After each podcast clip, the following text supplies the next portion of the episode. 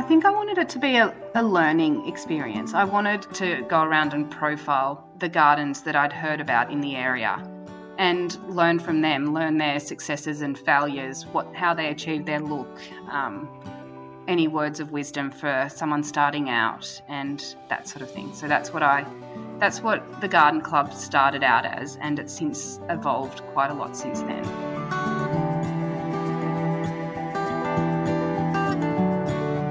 Hello, and welcome to Life on the Land, a Graziher podcast telling stories of rural and regional women across Australia. I'm Skye Manson, your host for this episode. Today on Life on the Land, we're celebrating spring. All over the country, people are throwing open their windows, allowing the sweet spring air to infiltrate homes and minds and awaken our senses. In most parts of the country, it's a wonderful season, worth celebrating. There are still parts of the country that are dry and dusty, insipid almost, and we're thinking of you. Today's guest is Claire Austin, and she's lived through that. It was during times of drought, especially, that her wonderful homegrown gardening community became all the more important.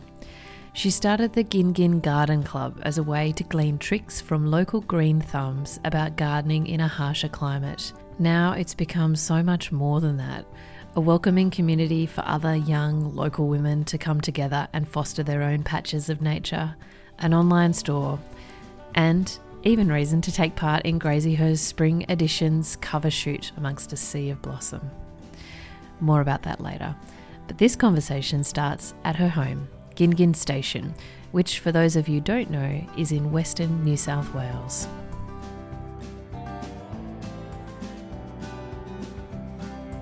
Gingin is um, about an hour northwest of Dubbo in central west New South Wales.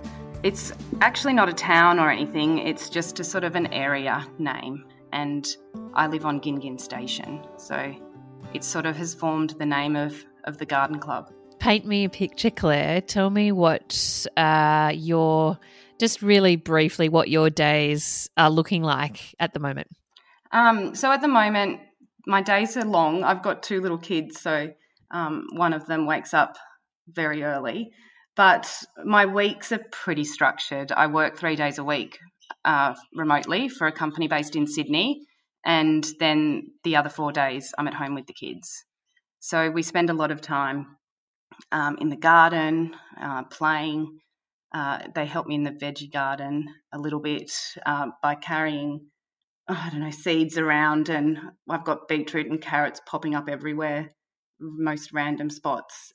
And um, yeah, so our days, our days at home when I'm not working are, are really nice. Um, I find the first day back after um, after my three days working, I find that a bit of a struggle um, just winding down and and um, spending the time with the kids. But then the other three days we get a bit more into a routine, and and those days are great. That childhood for your kids sounds so idyllic, Claire. Was it similar for you? What did your days look like as a child? Oh, it was to- it's totally similar, and I absolutely love the fact that I can give them the same sort of upbringing that we had um, as kids.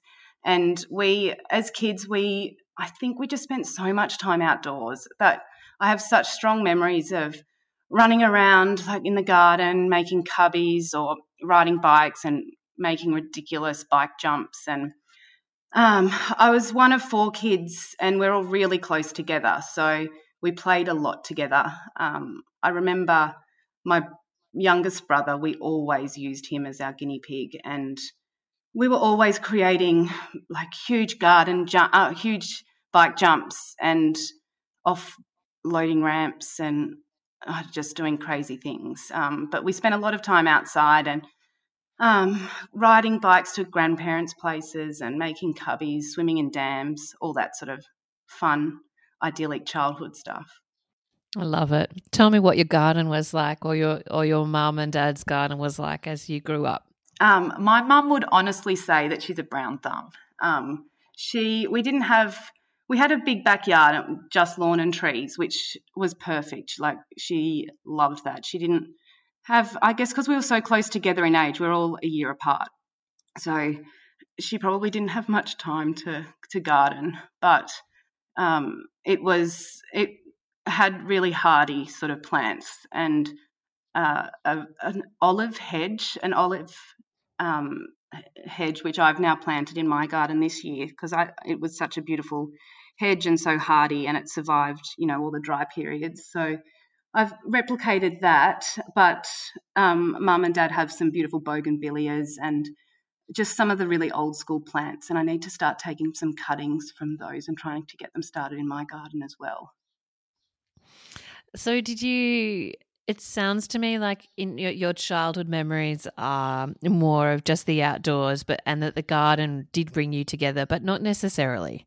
No, not necessarily. So, my grandmother, who I guess it was a similar setup to a lot of family farms, the grandparents moved out of the big house and um, they were on an, in a, another house close by. So we spent a lot of time riding our bikes up to to their house, and um, she was a big gardener, and I think she created a big, beautiful garden in the house that we grew up. And then when Mum moved in, I think she took it all out. And Mum only made the comment to me the other day how my grandmother would have been hating that, but she never ever said anything. Um, but Mum, Mum took everything out and then just had lawn and trees and my grandmother had the had another beautiful garden up at the cottage. So we used to spend a lot of time up there picking roses in her garden and helping her in her garden. I remember doing a lot of watering and like the basic tending to a garden with her. She also had a greenhouse, so she was a really keen gardener. Um, so I remember spending a lot of time in the greenhouse growing cuttings and that sort of thing as well which certainly my, my mother would never do that. Um, she she was not a gardener at all. Like it, she always had the garden looking beautiful and neat and tidy, but it wasn't um, wasn't you know overflowing garden beds or anything like that. I, I want to talk about your garden now um, more, heaps more in a minute. But I do, I am interested to know a little bit more about, um, yeah, your course of life from mm-hmm. childhood onwards. What um, did did you? What about your schooling years? Were you schooled locally for primary and secondary school? Um, so I I grew up near Gulargambone on a farm there, and we went into Gular for our primary schooling. So we were only 25 k's out of town, and we caught the school bus every day, and um, Mum picked us up every afternoon, and um, got home to like an amazing afternoon tea I, I, don't know if that happened all the time, but that's my memory of it.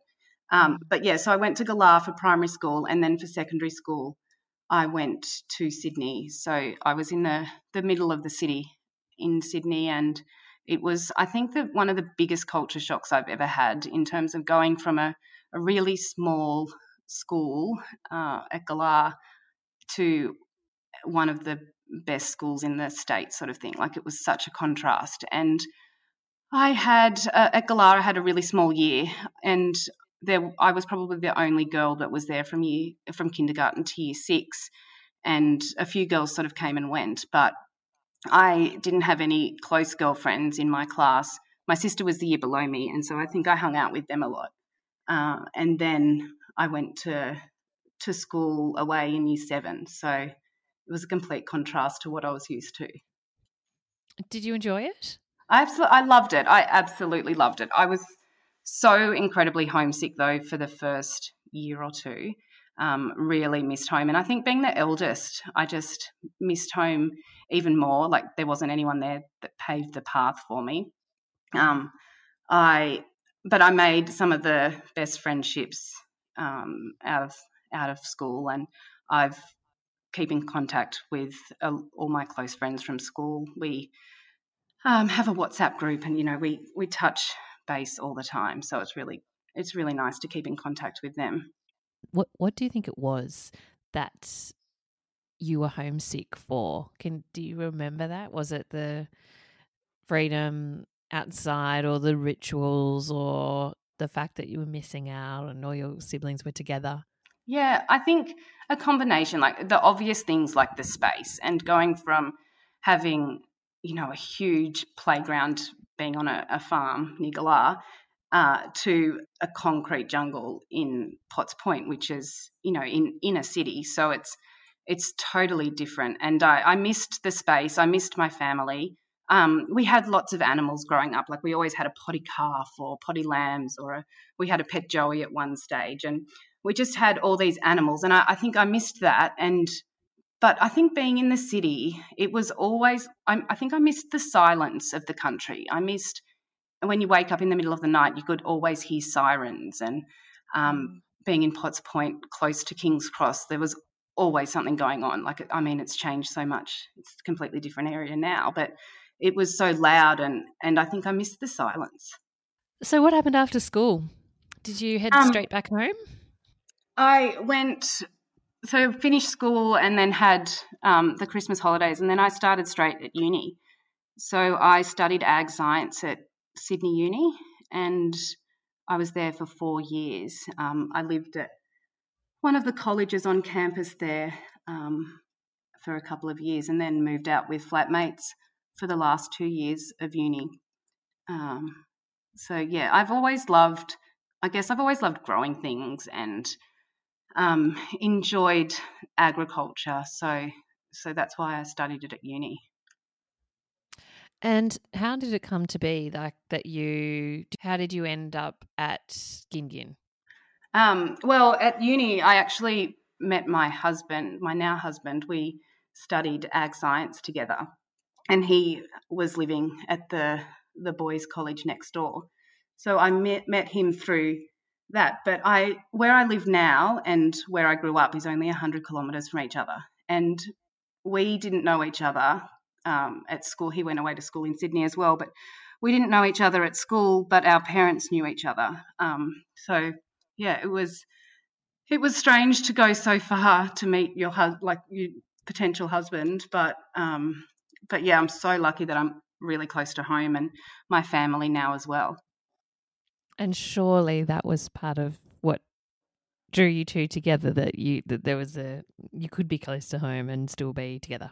Yeah, exactly. And um, we, I suppose, we both sort of stuck out like sore thumbs at Sydney Uni. So we were both so country and um, loved country life um, and used any opportunity to get to get home as well. So um, yeah, definitely had a lot of a lot in common. And what did you move back to? What was your home and garden like? Um, so the oh, six months or so before we got married, they'd bought another property and it had this beautiful old pisé home on it. So it's like a rammed earth um, house, and the uh, the walls are made from clay soil that's on the farm, and um, and it's this beautiful old home, but it needed a fair bit of work. So we moved into that after we'd fixed the walls and the veranda. So we did a few a few little renovations, and then we've gradually over the last few years um, chipped away at it. But it certainly it hadn't been lived in uh, for probably twelve months. So being an old house and not lived in, it was starting to sort of show that it hadn't been lived in for a while, and the garden was really overgrown, uh, and you couldn't really there wasn't any structure to it. Um, there were some beautiful old trees, but nothing nothing else really. A, a, cute garden shed, and it had jasmine growing up it, and that I've kept that there, and it's still thriving there today. Um, but but it was I saw a lot of opportunity in it and a lot of potential, but there was a lot of talk about bulldozers when we were first talking about moving in here.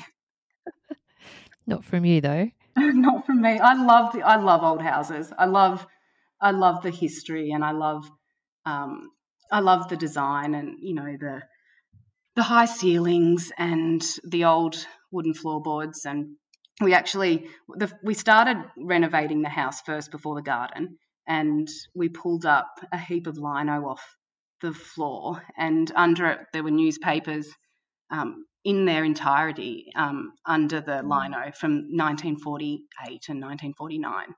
Um, so it was pretty cool ripping up the lino and seeing all of that. Were you at that young age? Were you dreaming of gardens, or did it take a while to kind of cultivate that?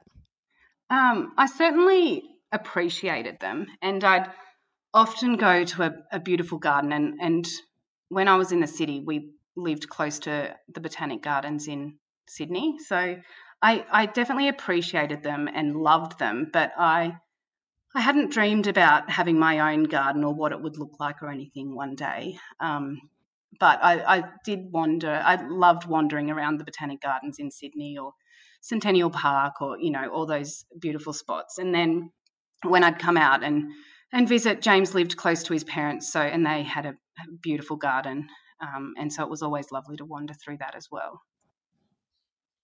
So lead me through the life of your of your own garden and what does it look like today? Um, so I started it. It's probably five years old now. Um, we, as I said, we sort of focused on the house for the first eighteen months or so, and then James is a perfectionist, and I'm such a just do it now, don't care. Like I just want to, I just want grass. But he he may he said like we're not starting it we've got to rotary hoe it and level it and do all of that first and then you can start it and so it wasn't until probably a, about a year after we moved in that we started on the garden and I actually planted something so he we put in a watering system and he was right. Like i and he'll if he listens to this which i'm not sure if he will um, he he was right. Like it was so good starting um, on that blank canvas and putting a watering system in and um, being able to start establishing it like that um, and having a plan in place to and then I sort of focused on on various areas. And now I look at it and I think gosh it's going to be so nice in 5 years time when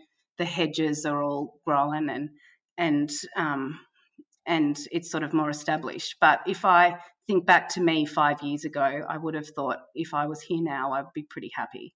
So um, mm. at this spot, so it's uh, my lawn is all established, and I'm just working on the garden beds on the outside, and they're maturing. Um, I've got a big veggie patch that we started earlier this year, which has been which has been going really well, um, and we're lucky that it's so um, beautiful and grassy outside the garden fence because otherwise the roos would absolutely hammer it because I need to get a garden fence around it. But at the moment, it's, it's fine. Um, yeah. How would you describe the garden? What kind of garden is it? Um, it's got massive lawns, um, so like park like lawns, and then more formal hedging. And then it sort of is a bit free for all as you sort of um, go into the back end of the garden beds. So I let things grow a bit more rambly, but it's certainly got strong defined edges and um, and yeah, like plants that border it so that it's sort of a bit more formal at the front and then party at the back, really. Uh-huh. And is it English type plants or hardy native Australians?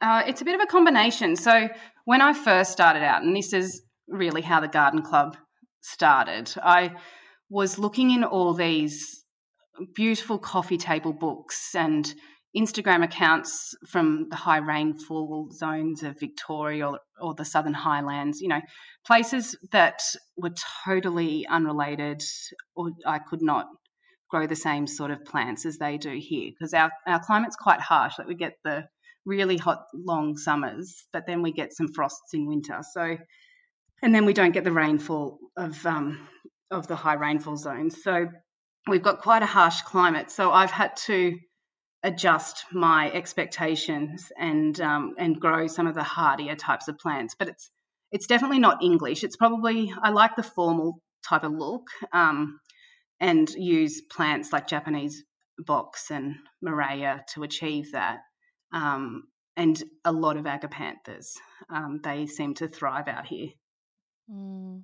The Gin Gin Garden Club, you've explained a bit about sort of what the inspiration for it was, but did that come come to you just sort of out of the blue, or was there a seed in your mind that you wanted to do something similar like this and utilize social media to bring it to life that was boiling away, that was kind of just sitting there waiting to be born?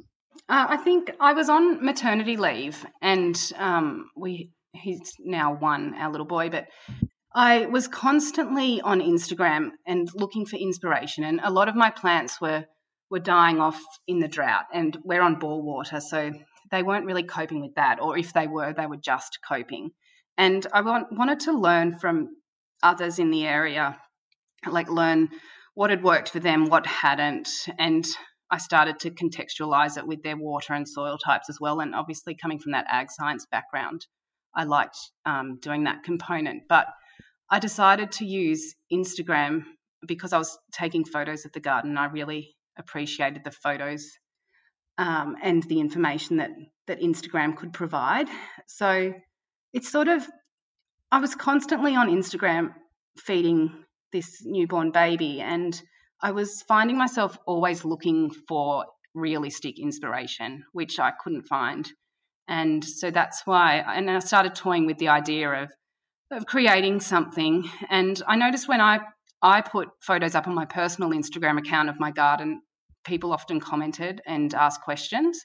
So it sort of grew from that. And then I were on holidays and I thought I might just get the ball rolling on this and see what happens. So I approached Emma Barrett, who is a graphic designer around here, and she um, did a logo for me, and I was really happy with that. So, so that sort of made me do it by investing in a logo. I thought, okay, this is on. I'm actually doing this.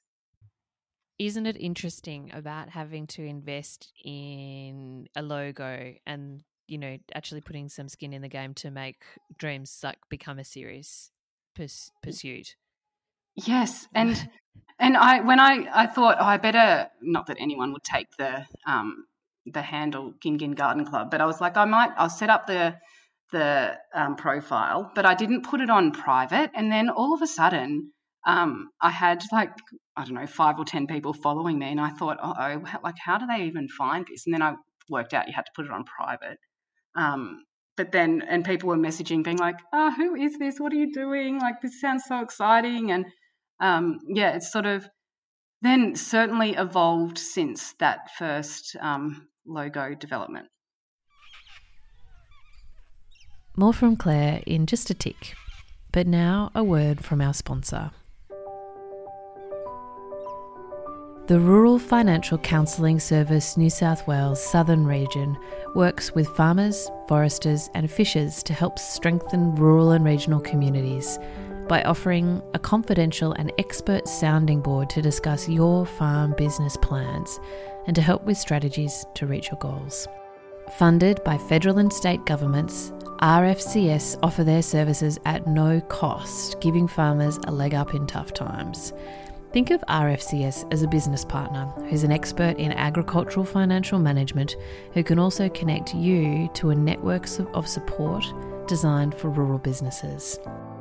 RFCS strengthen their communities by helping rural businesses be prepared, responsive, and sustainable.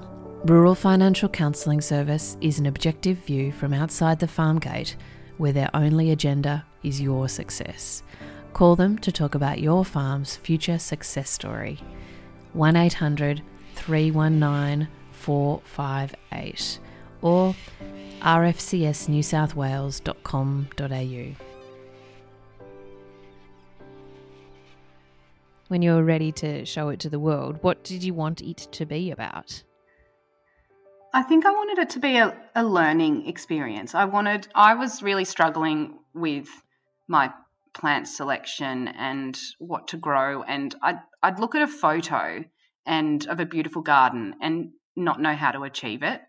And so I wanted to be able to put the steps in place as to how to achieve the look of, of a certain garden. And so I I wanted to go around and profile some of the the gardens that I'd heard about in the area and learn from them, learn their successes and failures, what how they achieve their look, um, any words of wisdom for someone starting out, and that sort of thing. So that's what I that's what the garden club started out as, and it's since evolved quite a lot since then.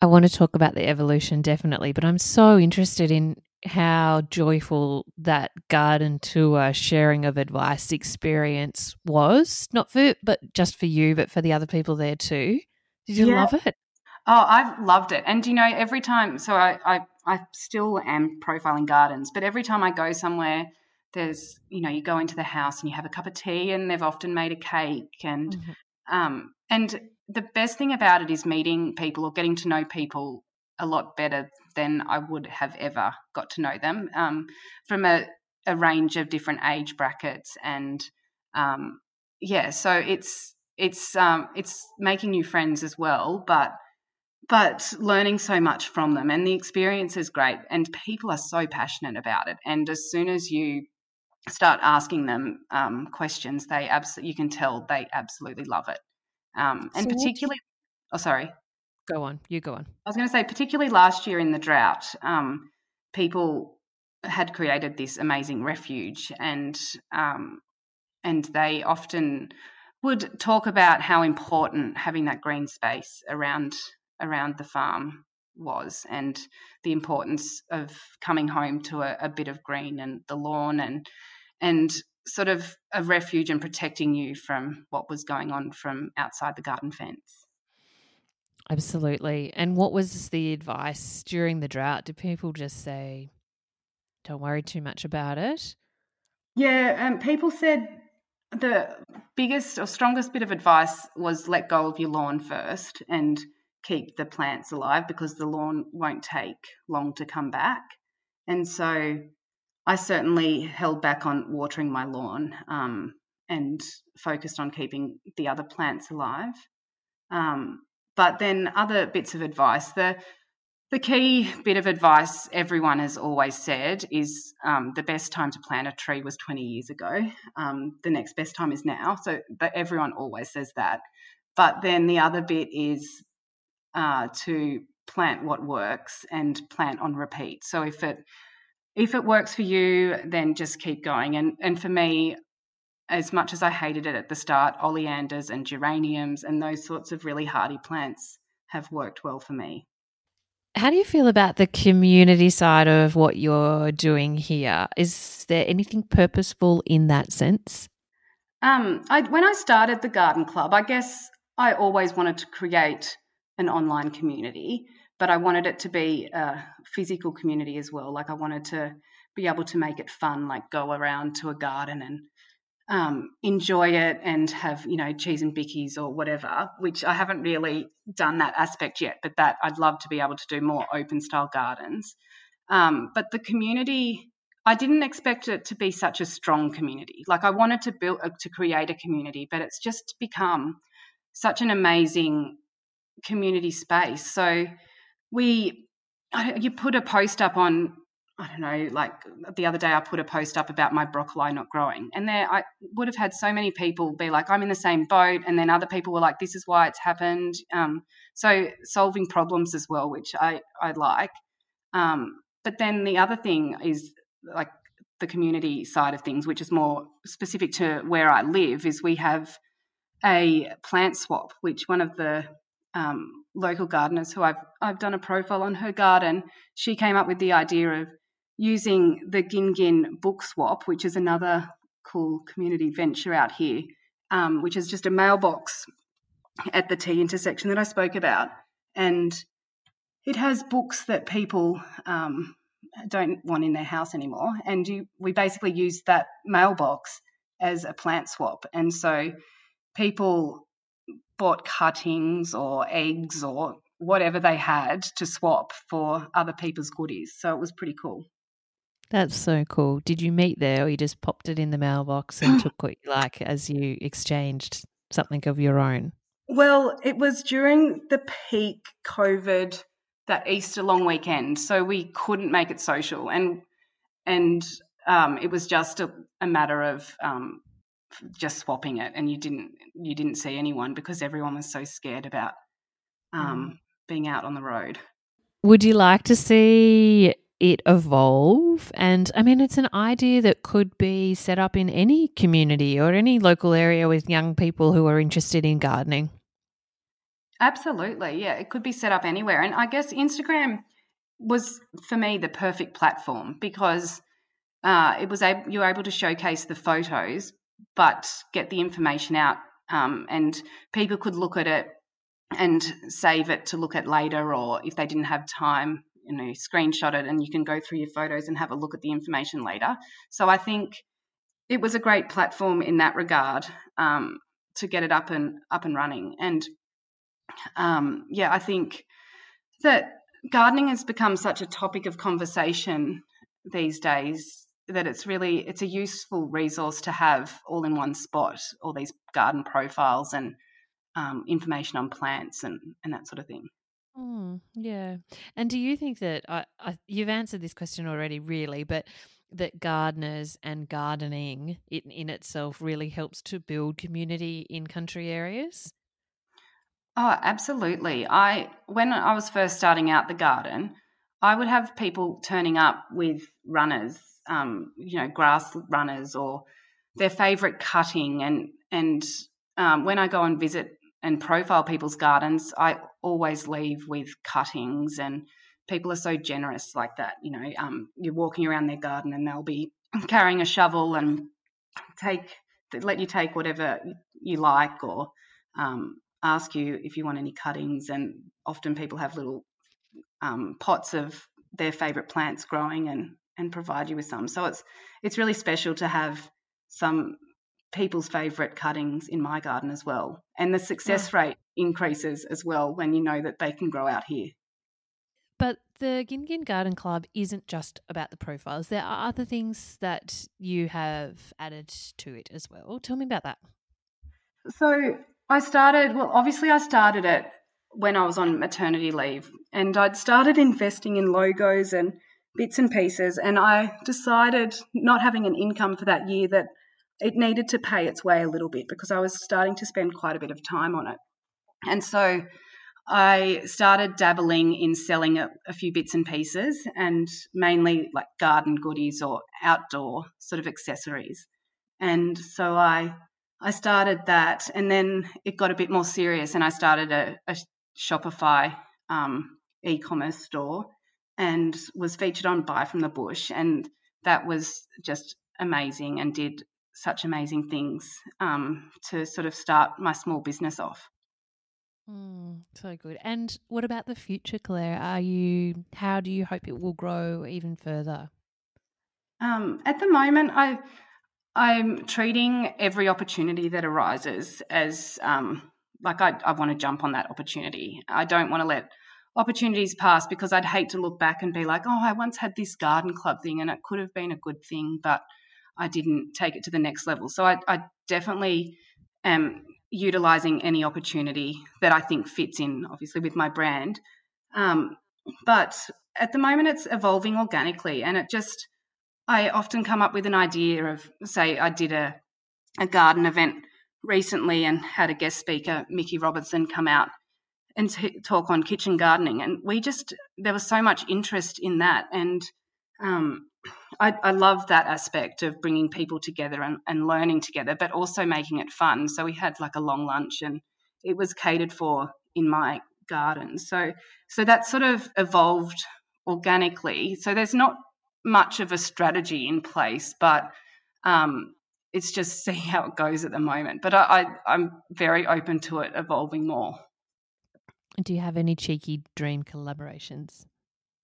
Um, I I would love to do. So I've always loved stationery and um, linen and and those sorts of things. So I'd love to do something um, like a garden diary or or um, some outdoor accessories or something. I'd love to do something like that, but it's just um, finding the time to do it as well. Um, you were involved in um, part of the Graziher cover shoot for spring, uh, along with a handful of other creatives. Can you tell me a little bit about how that came about? Well, Clancy Job was out here taking some photos of me for a different shoot, and she asked me if I was free the following Thursday um, to be involved in a Graziher shoot with Sophie Hansen. And um, she said that Sophie was cooking some of her new recipes. And I was like, Do we get to eat the recipes? And she was like, Yes. And I was like, Great, I'm in, count me in. And then she was like, Oh, and also M Swift from Printhie Wines will be there. And I was like, So we get to eat Sophie Hansen's food and drink Printhie wines. And she's like, yeah. And I'm like, okay, yeah, sure. I'll absolutely be there. And then when I got there, I, would sort of, I've never really been on a professional sh- photo shoot before. And, and it was so amazing to watch Sophie and Clancy work together. They're just, um, they are so relaxed, but then everything just comes together so beautifully. And uh, they're both so generous with their knowledge and time. And, um, and so it was just it was amazing to watch actually so um, yeah so they're both snapping away use with their with their cameras and um, yeah. Tell me to paint me bring that to life a little bit more like what kind of things what kind of direction were they giving to each other? Um, so there was a, an absolutely beautiful almond tree. So it was at hillside harvest and they've got this they had this beautiful almond tree and it was in full blossom. And um, they set up this beautiful it was just like a trestle table but then it just sophie has all these tablecloths and um and emma bought beautiful flowers and clancy's like oh i got this cool vintage mirror at a um a shop in narromine that's just opened up and they put that on the table and all of a sudden like all these beautiful flowers like camellias and daphne are like reflecting all over the place and um and then they then we had also beautiful like ceramics. So I think they were Hope and Co. and they just these stunning mm. um, coloured ceramics. And Sophie put all of her food in there, and it was just um, it, was just amazing watching it come to life and how how they created this beautiful little scene. Um, it was like we were enjoying lunch and Clancy was just sort of doing her thing, taking the photos as we were enjoying lunch and having a normal conversation. So it was it was so real. Like it we could have been having lunch anywhere. Um, and yeah, so Clancy was just snapping away, and she'd grab a bite to eat in between taking photos, and um, yeah, it was it was it was fun. Uh, what was your favourite part of that day? What did you love learning?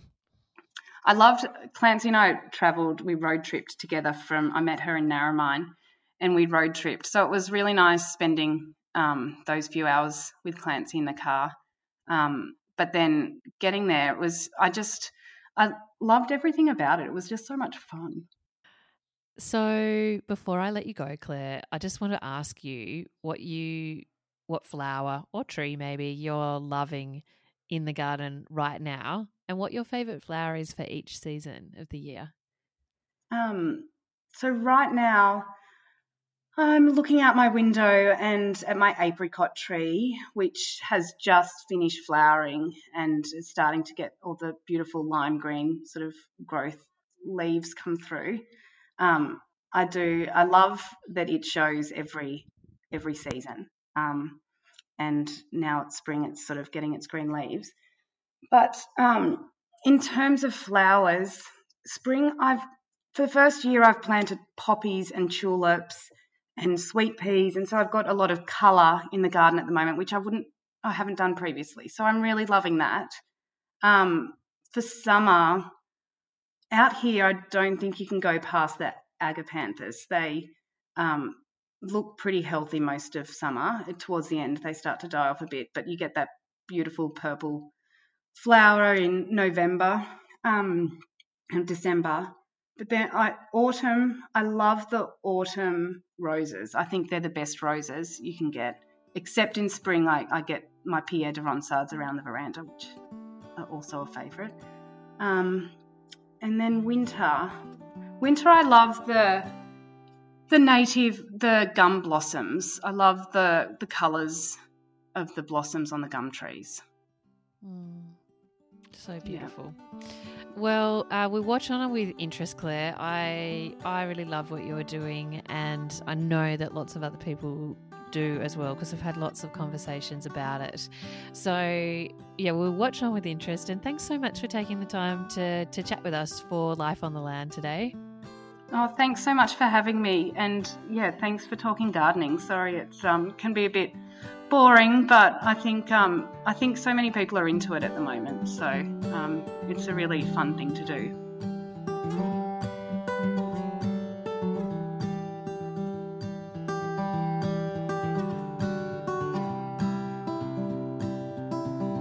I think any rural woman would love to do what Claire is doing and take up any chance to have a peek into another's beautiful garden.